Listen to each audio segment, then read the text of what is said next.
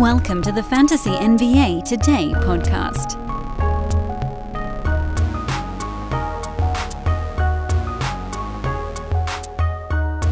This is a pretty easy opener to do for me. One week. That's it. That's the countdown to the start of the NBA season. Drafts are happening. Slow drafts are very much in full swing. 30 deep is going.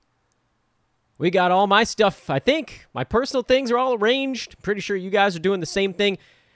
And we just keep getting more and more reasons to draft late. LaMelo Ball needs an MRI on his foot.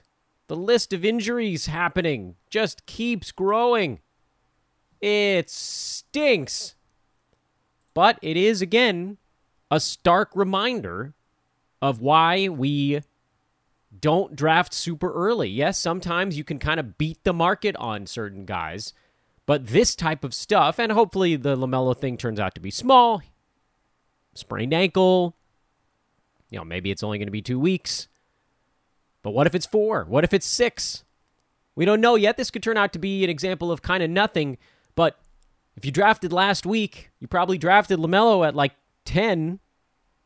And if he's going to miss the first three or four weeks of the season, I don't think you would have done that. I had someone reply to me on Twitter. I, I, sent a note out last night. I'm at Dan Besbris on Twitter. By the way, welcome to Fantasy NBA Today, everybody. I launched straight into a when should you draft rant, but let me talk to you for a minute about when you should draft.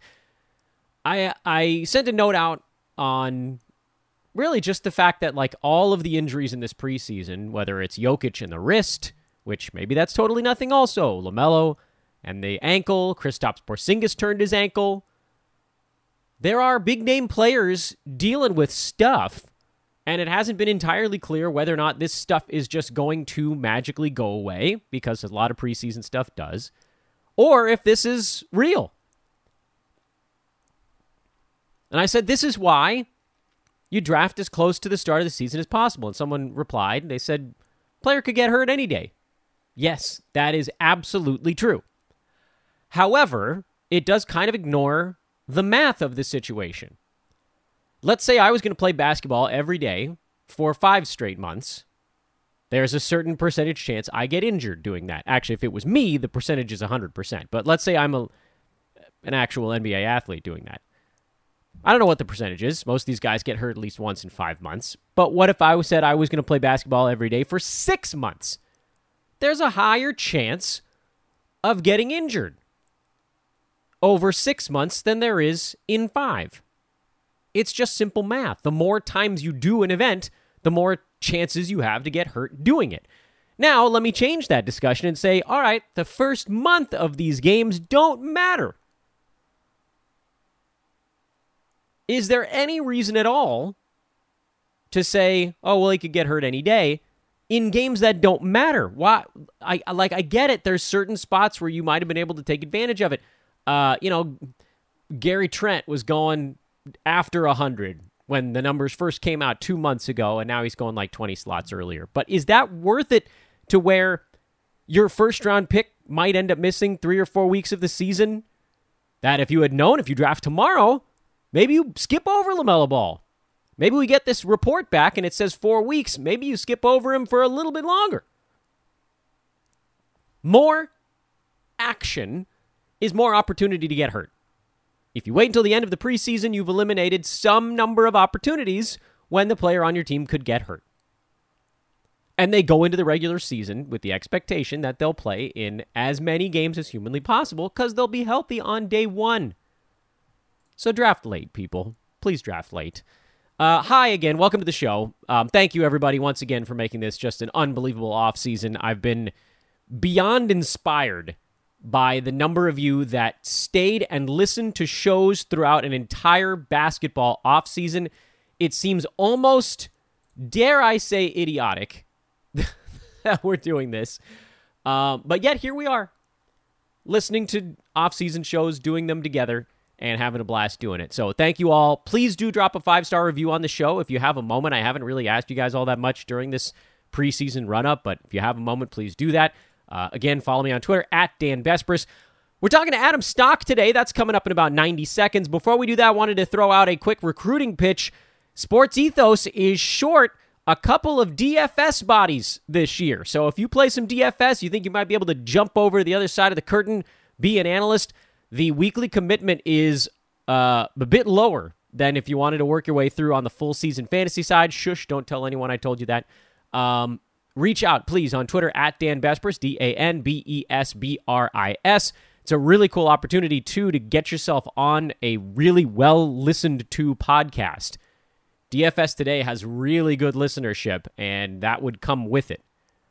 So reach out. Hope to hear from you guys. Uh, Ethos leagues are full, is the other thing I wanted to mention here at the outset. You can still hit me up. Uh, we do have a priority waiting list for likely next year, but I guess if 12 teams popped onto it in the next 24 hours, you might be able to open up a league at Dan Besbris on Twitter. And also, if you want to reach out for recruiting, leagues, whatever, if you have questions about our, our premium products, you can also email roster at sportsethos.com. You may know him more for his punt ability. I know him because in roto drafts, he drafts all the guys that I would draft at that same spot. And so that makes podcasting, uh, I feel like I'm just sort of congratulating myself. But either way, the 2020 FSWA Basketball Writer of the Year. I know I congratulated you about that on yes or uh, last year's visit, but I'll do it again the great Adam Stock, welcome back to the show, my good man. Yeah, thanks for having me. You can uh, continue to do that for as long as you'd like. Adam, of course, over at EliteFantasyBasketball.com. He is at Adam G Stock on Twitter, hanging out in the Great White North. Um, so let's talk. Let's dive straight into the the uh, mock results. This was, of course, a nine cat roto mock.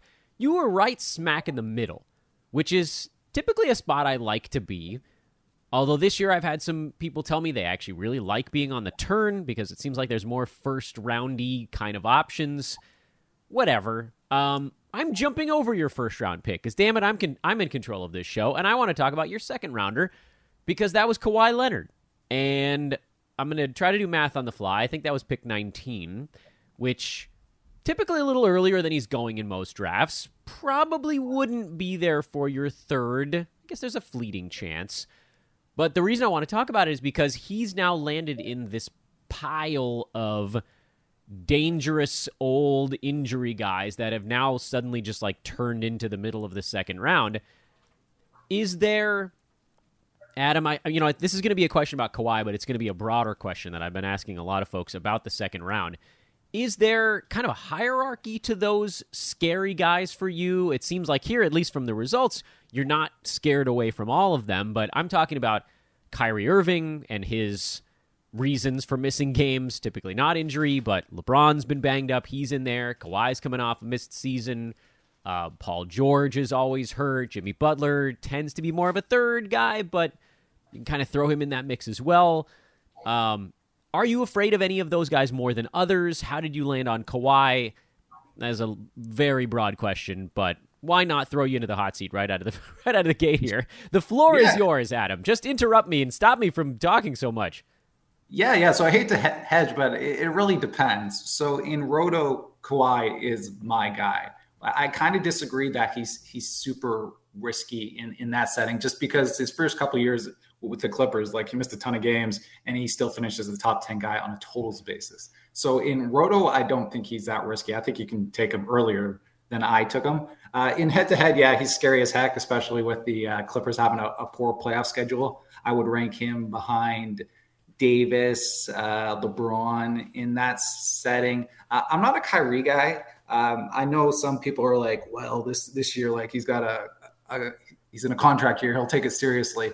Uh, but he was in a contract year last year too, and then he prior to training camp, he was going crazy on social media. So nothing really about him screams that this year is going to be different. I, I know there's there's no like automatic uh, missed games coming up with uh, uh, with the vaccine issue not really mattering this year, but with Kyrie, like he'll find a reason. You know, like two years ago, it was like birthday parties. Like we can't really predict what he'll do, but like something will happen. I, I personally think he kind of like looks for excuses to find t- time off, and I think that'll probably be the case this year. So for me, Kyrie's more a, a late two guy. And even then, I'm not really sh- sure if I would take him there because if I had like Jokic and Kyrie was there, like, am I really going to risk that Jokic like advantage on Kyrie? Do I need to bet my season on that? Uh, one guy I, I know some people are scared of. I'm not as scared of is Anthony Davis, just because I think he's at least going to like try to play a bunch of games. Like with Kawhi, you know, he's not going to try. Kyrie is probably going to miss a bunch of games, but Davis, like, he wants to play. Get hurt, but I mean, he, he's going to play through minor stuff, which the other guys won't. So I do give him like a slight edge. Um, LeBron, similar. He, he's going to try. He'll probably get hurt, but so I would probably put the Laker guys in head to head first over Kyrie just because he's Kyrie, and then Kawhi. The playoff schedule just like really scares me with the Clippers. Like I have George a, a little low because like th- there's really no room for error. If they miss even one game in the fantasy playoffs, uh, you're getting like two games out of them. Like of course, bump them up a little more in Roto, especially Kawhi, but in head to head, they're real tough. Yeah, that's uh, yeah. I mean, that's the thing. Like going all the way back to what you were saying about Kyrie, the the logic on him is infallible. And a shout out to last week, Jonas Nader was on the show and he was like, Look, here's all the reasons that Kyrie should want to play a full season. He's like, Well, all he has to do is like show up for a year and he'll make $200 million. And he's got all this bad publicity. But like you said, I mean, my response, to I even asked Jonas, and I was like, Yeah, but like, can you apply logic with Kyrie? And it seems like the answer lately has not really been yes. Um, I am also weirdly pro LeBron this year. I don't. I, this hasn't happened to me in like six seasons. Um, but is that because he's almost forty now? I yeah, maybe he must be in finally in my wheelhouse. But like he's been old for a while. It's just that his free throws are not full punt mode. At least after last year. And who knows? It could drop back down to sixty nine percent. But like to get him out of the punt free throw uh, era because like 75% I know the volume is high, but you can you can make up for that. You throw one good foul shooter on your team, you can kind of nullify what LeBron did last year as opposed to previous seasons you kind of needed like three guys to cancel him out. Um, third round. You went DeAndre Ayton, which shouldn't be a controversial pick, and frankly it isn't really other than the fact that the vibes in Phoenix seem atrocious. I like who has looked as sad as Ayton after signing what did he what did he sign like a 150 million dollar contract or something? And he looked so miserable at that press conference. Are you at all worried about what that could do to just like general fantasy value for guys on the Suns this year a, a, touch, a touch for sure. We'll see what happens once Crowder gets moved because maybe that will kind of like clear things up, make the vibes a little better. I'm not gonna lie, I didn't love the Ayton pick. It's just there was, I think there was like four teams behind me that didn't have a big. So if I didn't take a big there, I was going to like really be struggling to find centers. Um, the way I'm justifying, at least in my head, I'm not sure I believe it 100%, is that um, uh, he wasn't happy last year and he still had a pretty nice season. So, and like that, that, that's really how I view it. I don't think he's going to really dog it that much. And just as, as Paul continues to not necessarily like decline quickly, but take on a, a lesser role in the offense. It, it's almost like got to go to Ayton. Like, like, I know Cam Johnson will get some extra shots, but it's, it's not going to be that much. And like Booker can only take on so much usage. So I still think like Ayton's probably still a good bet for like 18 points a game. Like I, I would love for him to get traded to like a team where he's, he's going to be featured because then you're probably looking at like a second round guy and like a first round guy in friendly punts. But I do think he'll be probably like top 40 ish with the Suns, which like I'll take. And just for a brief moment here before we go to our next question to the uh, lovely Adam Stock, I want to remind everybody listening that the Brewski 150 is on sale now. It is officially in the Fantasy Pass. Yes, our most popular preseason and in season fantasy package has the Brewski 150, which this year has 20 to 25 sleeper type targets many of whom have top 50 upside and aren't even being drafted. Do not go into your draft without the B150. There's just no reason to. It's a simple $5.99 a month for the season subscription, and you'll just boat race your damn league. That's the simple part of it. That's the, the long and short. Get the B150 in the Fantasy Pass. It'll be in the draft guide actually two days from now as well. If you don't want the in-season package, which I think is a mistake, but you know, you do you do you. Also in the draft guide, as of last night, Mike Passador's sleepers and busts. Those are some of the most popular articles that we put out on a year-to-year basis. We got Brewski's points league ranks. We got Brewski's projections for the season. We've got an ADP tracker, a streaming tool, a schedule grid, depth charts. We've added a quality games board to the draft guide so you know when teams are playing on low traffic days, second year breakouts, third year breakouts, second half sensations, best ball primers, high mileage report. We talked to Josh Millman about that two weeks ago. And of course, dynasty rookie ranks and regular ranks. It's a hell of a draft guide with over 40 features in total and counting. Now, mock drafts going into the, the draft guide as of today as well. Go check that out. Draft guide and the fantasy pass at sportsethos.com. Get the Brewski 150 and just start demolishing people. Yeah, safe. It's safe. Uh, I'm going to jump over two picks here because I want to make sure we leave ourselves time to talk about your sixth rounder, which is Lauri Markkanen. And he is especially interesting because at the time of this draft, we didn't really know where the kind of dust was going to settle with him. This was like right after the trade. Um, you know, he has a lot of eligibility, which is nice. It sounds like he's probably going to be leaning into small forward, but then as guys rest, he can sort of slide up the board. It seems like now, Adam, he's going in kind of like the late, mid to late 80s, early 90s range you got him here a little bit earlier than that, but again, we didn't know where he was going to end up. I think this is like pick 67.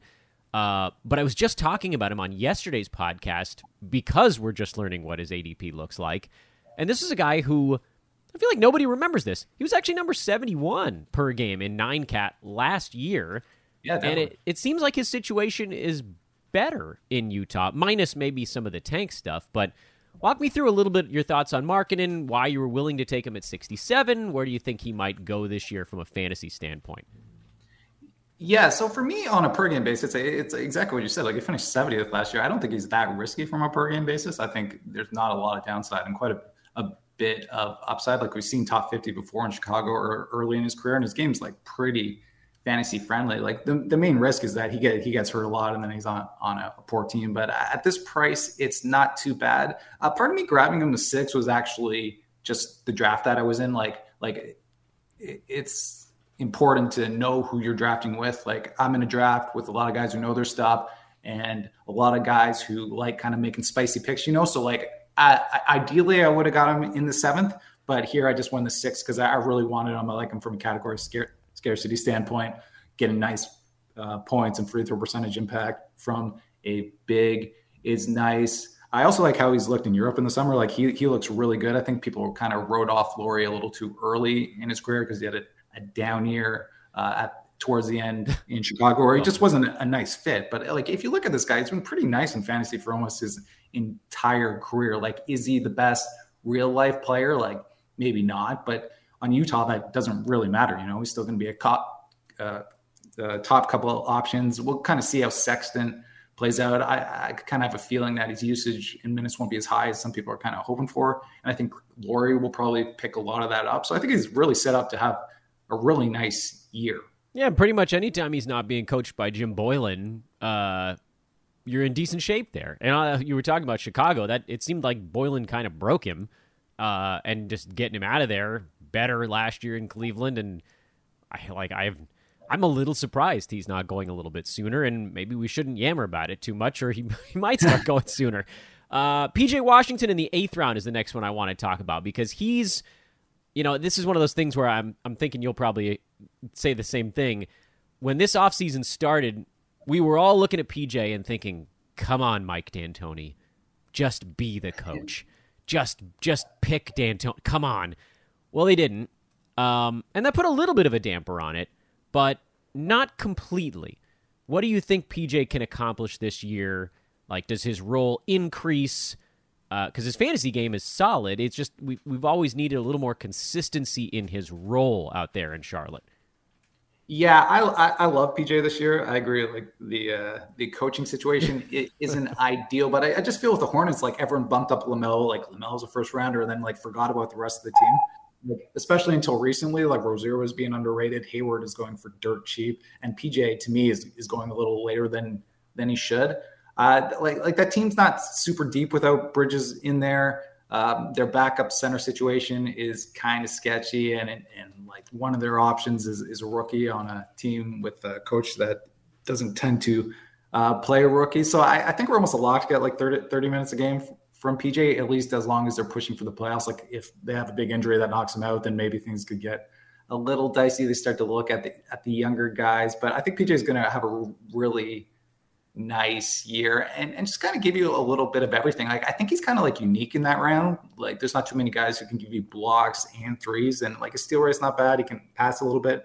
So like you're looking at an eighth round guy who can give you a little bit of everything, like a well-rounded line. Usually there aren't guys available in in that range, so I think people are sleeping on them, And and just like the Hornets in general, I think they're going to at least their main pieces are going to be really nice from a fantasy standpoint this year. Yeah, they don't have a whole lot of choice there. Uh, I like to clump the last four picks together. I found that this season, at least looking at the way drafts are playing out, right around pick 95 ish to 100, uh, you start to see this shift in strategy to guys who have either a floor or a ceiling.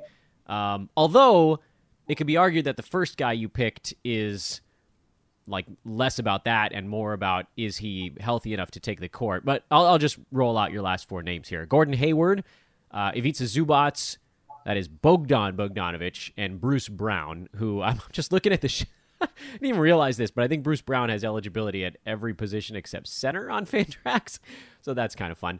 Uh, silly little trivial footnote on the end here. What, what are you expecting from those four guys? Because I am kind of lumping them together. Yeah, I'll just go through them first. I, I, expect Hayward to be really good for like the 50 something games he holds up for before he does something to his knee or his ankle. So in, in head to head, he's, he's a little dicey, but at his current price in Roto, I love him. Like, like there's, there's no downside of that price and there's a ton of upside. He could be top, top 60. Like, uh, he like split the second option with Rozier kind of, kind of deal. And, and, like when he was healthy last year, he was pretty solid. So I, I think that's a nice pick in Roto. Uh, Zubac's kind of a forgettable late round big, but I needed a big there. And I think he'll play a little more this year just because Covington as a backup center, you can only play him so much in, certain matchups. So I think Zubac's probably going to pick up a couple of minutes. Um, if Bogdanovic is going that late in Roto, he's an automatic pick to me. I, I just think this is the guy who's a pretty good bet to be a top 85 ish option. I, I, know some people are worrying because Murray's coming in, but they had a lot of guys going out too, like like Huerter, Delon, uh, Lou. So I still think he's going to end up in the high 20s, and he's he's put up a top 50 season ish season with that before, the top 75 before. So I think the minutes are going to be there. Plus, he he could turn into a top 50 guy if one of the starters goes down. And like, yeah, they're both fairly durable, but these days, like everyone goes down for a stretch. So you're at mm-hmm. least going to get some nice stretches for him. And then Bruce Brown is kind of like the type of guy that I'm targeting late just because Yahoo and ESPN have bumped up all the trendy guys. So there aren't as many obvious uh, sleepers late. So I like targeting guys like like Brown, like Okongwu, guys like Bobby Portis, who maybe won't be killing it to start, but they'll be better than a streamer. And they're only going to be one injury away from being a mid round player all year. Yeah, you mentioned Okongwu and Portis. Are those the other two guys that you were looking at in this stretch? Uh, a, a, whole bunch. Uh, you took Bamba was another guy on my list, kind of similar setup. Yeah, uh, yeah. Like Kessler went earlier. He'll probably just be a block streamer to start, but he, he's going to be pretty nasty at some point I thought about Bones too. I, I, forget if Bones was there or not. I don't think he was, but I was thinking about Bones in 11 if uh, Bogdanovic wasn't there. Some similar setup, like if Murray maybe struggles to stay healthy, then all of a sudden you have a mid round guy on your hand, probably. Those are the types I'm aiming for late. So I, I listeners might have noticed that we moved through your draft a little quicker than we have on some of the other guests. And the reason for that is that I wanted to use some of our time today to talk about punting because you are the the one guy that we uh, we have on the show that really leans hard into it, but in a different way. And I, we talked about this a bit on last year's show, actually, as the percentage punts and the turnover punts have become more mainstream. You've looked into really interesting ways to kind of zag when everybody is zigging. What have you found to be uh, some of the punt benefits going into this season? Has that carried over where because everybody's doing a field goal percent punt or everybody's doing a turnover punt, it, it has opened up other avenues, other things that you can punt more easily now? Yeah, I think it's a pretty unique year because punt field goal percentage is always up there. But then again, like you look at the first round, and like half the first round is going to be punting field goal percentage. Right. So the competition for your main targets is going to be really tough, especially for the bigs. And finding the right bigs and punt field goal percentage can be really, really rough. So, uh, and, and, then in the second round, uh, there's not really many punt, obvious punt assist guys, like safe guys at least, and that's usually one I push, and I think that one's pretty popular. So I think this is year to kind of really get creative. Uh, one punt that I always recommend, and I, I hope people kind of uh, at least at least try it because it's really nasty, especially with the bigs and Durant is punt threes. Uh, with with Jokic, I think that's generally the go-to. Uh, in my main league, Jokic punt threes has won the last three years. Even pre-prime, Jokic won it with the punt three. So I think it's a pretty nasty strategy. And a lot of the punt threes targets are relatively safe guys. You got guys like Siakam, um, Demar, Murray. Well, you can go Jimmy and risky for the like a per game upside, but you can play it pretty safe with a lot of those guys and come away with a pretty some pretty nice upside just because guys like Demar and Siakam gain, gain quite a bit of value in, in that setup. So I think this year, like yeah, punt field goal percentage is always nice, especially in A cap, but it is a year to potentially get a little spicier. Mm. And and I wouldn't even say like punt field goal percentage or punt assist is necessarily better than punt threes. I think punt threes is really good. But um, yeah, like this is definitely a year, especially because the second round is so tricky to really put in a little extra work, a little extra prep. I think it will really pay off this year. So if you're punting threes, let's just walk a little farther down that path because this is always fun for me to to just like see how far we can take a uh, a, a, vein or an artery here. Um, sure. And and what if you don't get Jokic in the first? Does that take that option off the table for you? No, I, I love it with Embiid too. Like like I really I really do. Like it's nice that those guys hit hit threes, but but uh, but it works perfectly with him too. And, and, he really kind of addresses the issues that that build can have because that build tends to be big heavy. So you can run into problems with points and free throw percentage, and B kind of fix, fixes that right off the bat. Like if you go Embiid and then like Murray or or or Demar or something like that, like like uh, you're you're in a pretty good spot in almost all of the categories. Uh, Durant uh, is kind of like people think he hits more threes than he does. And he also fits that well because he brings the points that the build needs. It brings a free throw percentage impact.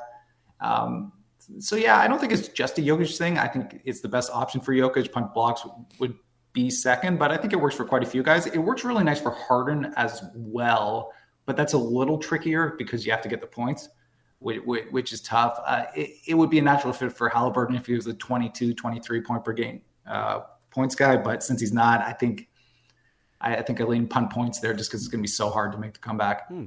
What are some of the pitfalls you could you could accidentally kind of step into if you were punting threes? It feels like, uh, well, you mentioned Demar. Obviously, he covers certain things, but and then like Murray doesn't shoot a ton of threes, but does get you a number of assists.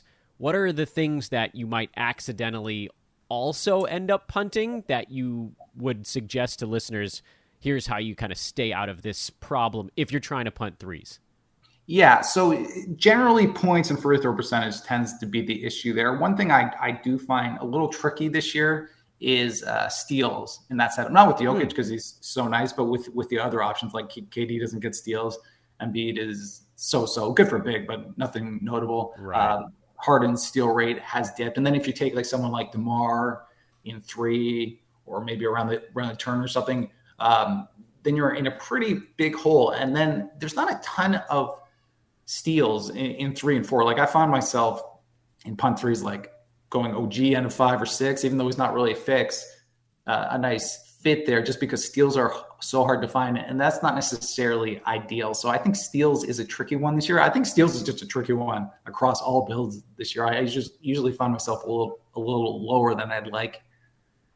So you ever get the feeling that somebody's watching you? Like, even when there's no one else in the room? I don't want to start singing Rockwell right now. Now, I know you're probably thinking, Dan, it's Halloween season. You're just being paranoid. But this is real. Every day, there is actually someone watching your every move. And the worst part is, you're paying them to spy on you. That someone is your ISP, your internet service provider. You know, the company you pay for your internet. Every website you visited, late at night, early in the morning, how much time you've spent on them, they keep tabs on you. And that is why I use ExpressVPN.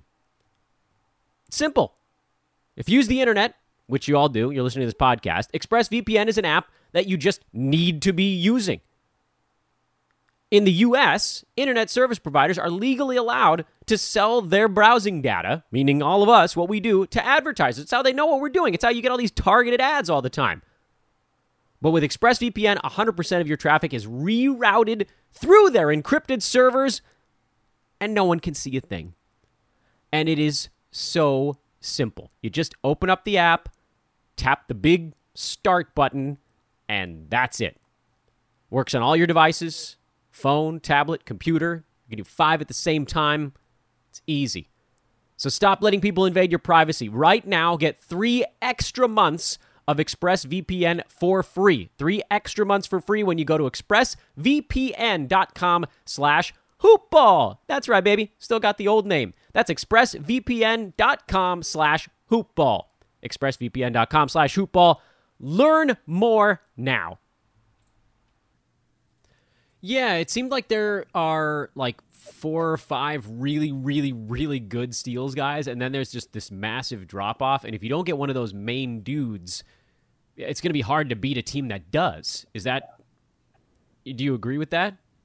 Oh, oh yeah, for sure. Like you look, the average looks similar to like the the average steals look similar to pre- previous years. But if you look at, yeah, it's like Murray, uh, Fred, guys like that, like Jokic, in, in, terms of bigs. But there's a lot of guys with just very average steal rates at the top, yeah. top of the draft this year, and and then that doesn't even count guys like like Booker, who was okay in steals, but he's probably going to regress. You know, like Trae, you never like is never a steal guy. Even like Lamelo, like yeah, he's elite, but like what's going to happen now that he's taken on more usage? You know, like I think steals is just a tricky uh, category this year. Yeah, and a last thing I want to ask you on the punt stuff is about turnovers, and this is something. Mm-hmm. It's a discussion we had last year. So at the risk of repeating ourselves a little bit, um, you gave a really strong, a clever, and impassioned plea to folks to yeah. not punt turnovers and instead just kind of treat them like a like a whatever category. Like you don't have to be super low in them, but yeah. because so many teams do punt turnovers, by just being okay, you might find yourself with a number of interesting unexpected wins and that can mean a lot come playoff time. Yeah, especially in playoff time. That, that's that, I think that's one of the biggest arguments because like like realistically in 2022 2023 like you're to have guys hurt or resting at the end of the year and if you have guys hurt or resting at the end of the year and your opponent doesn't and you're not winning turnovers like rip like that's it in head in head to head leagues at least and i also just it's all the points you said and i also think the difficulty of managing turnovers while being strong in the counting categories is like kind of overrated people think that like I don't find it that hard to value players properly. Just like it, it's the same thing. Like if you go into the fifth and you're killing in threes, like just use rankings, use projections that don't include threes to value players. It's the same thing with turnovers. You know, if you go into the fifth and, and the category is locked up, uh, look at as treat it as an eight category draft. You know, you're going to be dropping Mikal Bridges, guys like that. Even Vassell's not as nice of a breakout candidate. I, I, I, think just like if you put in the work, if, if you have your strategy set up, I, I don't think it's that hard to really uh, win turnovers while being competitive everywhere else. I, I just think beginners can get uh, into trouble with it just because they'll just follow the nine category rankings the entire time. And like you, you never really want to do that. It also, you can get yourself into trouble in certain punting builds. Actually, we'll go back to that. Like punt assist is almost always going to be dominant after, unless depending on your first round picks, but it's through five. It's usually always going to be dominant. So during the second half of the draft, I just treat it as eight cat. A lot of time in punt points, that's the the same setup. So I, I think it's it's just being aware at all times of where you are in the standings and whether or not you need more help in the category. What I'll say to you, Adam, by, by the way, as we're starting to get towards wrap up mode here, I'll remind everybody you can follow him on Twitter at Adam G Stock. You will always have a place on this podcast as long as you continue to argue that turnovers are a, a relevant category. I, I don't know. I, I know that I'm like out on an island a little bit here, but I just don't mind the fact that nine category leagues deal with them. I do think there's a value to being a a player who can accomplish more with fewer turnovers uh, as in real life. Like they they matter in real life, so they Absolutely. should matter in fantasy. So I, I get it. Like a lot of folks do ignore them and treat nine cat like eight, and that's fine. That makes you that turns you into a you generally get a pretty good head to head team going that way. And I understand the argument that some teams give up in roto, and so you know to that end you'll probably be in front of them anyway. But like adding four, five, six extra points in turnovers in roto leagues has actually been really critical to some of my wins. So that, like you said, I think there's just like it's another level of strategy, and if you utilize it properly, then you're good to go. And sometimes that means treating it uh, with where you ignore it a little bit more, and sometimes, like you were saying, if you're just like cognizant of it throughout the draft, then you can use it to your advantage. Um, yeah, it, it, can really only like change like a couple picks. Like you don't really need to make all your picks with turnovers in mind. I, have never done that. I just like make small tweaks, and since everybody else is kind of ignoring it, usually that's enough to bump you up. Yeah. I love it. yeah, yeah, we'll, we'll, we'll win this argument eventually. No, we won't. We'll bring this. I, I, know, probably not. We won't. Everyone likes their points. Everyone likes their assists, so they'll always yeah, we're more uh, turnover truthers. But yeah, you're you're talking to the guy hosting a pod who's like, yeah, I pretty much soft punt points in most of my roto leagues, so obviously I don't care if I'm uh, winning. You know, I'm trying to win turnovers here. Also, uh, Adam Stock in the again the Great White North, uh, breaking down some punt stuff for us here going into the 2022-23 season. Thank you, as always, for carving out time, my man. I really appreciate it. Yeah, thanks for having me, Dan. It was a lot of fun. The punt man. I have so many more questions for Adam, but we don't have time to do all of them. I should probably have budgeted. Honestly, I should just leave him out of the industry mock, which is such a funny thing to say at the end of a, a hit with a really good guest. I should leave him out of the industry mock so that we can just do a whole segment on like different paths you can take. You can snake your way through. And I don't want to give away all the stuff that he works on. He's he's a terrific writer. Um, but I do want to talk more about some of that punt stuff because I found myself uh, after recording that segment. We recorded that a little bit before this show comes out. Um, I found myself driving my kid back from school, and I was just sort of like kind of daydreaming in the car. Like, what if I went Kevin Durant in the first round? Because I think I'm going to end up with a lot of KD. I think I'm more bullish on Durant than uh, a lot of the community, and you know maybe that ends up killing me this year, but you know, last year I was the Rudy Gobert guy. This year I might be the Kevin Durant guy. Um, KD's just very good at a lot of stuff, but he doesn't have that hyper elite thing happening. Now, obviously, he's a very good scorer, and his two percentages are both very good. Free throw percent, he was hyper elite there. But, like, rebounds are good, assists are good, steals are okay, blocks are good, field goal percent good, threes are good. He doesn't profile all that well as your typical head to head type of play. It's fantastic for Roto. But like for head to head, where you do start to think about punting, what do you punt with a guy like KD? Steals? Maybe threes? You know, Adam was talking about Embiid at 1.4 threes, Jokic at 1.3. You know, taking a center early maybe leans you in that direction. Durant is uh, more of a power forward, and he hits about two threes per game, which is above league average. I don't think you punt something where your first round pick is above league average. You know, he's not Steph. He's not Trae. He's not these guys that are hitting three and a half or four of them. Even LeBron hit almost three. But I don't know. With KD, that's a weird one. Maybe it's steals in head to head. Or maybe he's just not the direction you go in head to head. Maybe you go Embiid and just lock in a big points number like KD, lock in some good blocks, some good rebounds. Still got good percentages, but, you know, it's like we kind of go either way there. I don't know, man. When I have an early pick in head to head, I tend to not want to punt. And like, why, why pigeonhole yourself like that? Why lock yourself in after the first round? Maybe the second round comes back to you, and I don't know who the hell's on the board. Pick whatever player you want. Say they're on the board. Um, maybe that's when you consider the punt. Like maybe there's a guy towards the end of the second round that you were eyeballing is it Bam? I don't know. Bam's not a guy that I've really been lusting for in the second round of drafts this year. Let's try to make this more reasonable. You took KD at like the four spot because it tends to go Jokic, Giannis, either Luka or Embiid, maybe the other one of those guys, then maybe KD. So it's probably coming back to you like around pick 19, 20, somewhere in that neck of the woods. If you're putting steals, you probably don't go Freddie VanVleet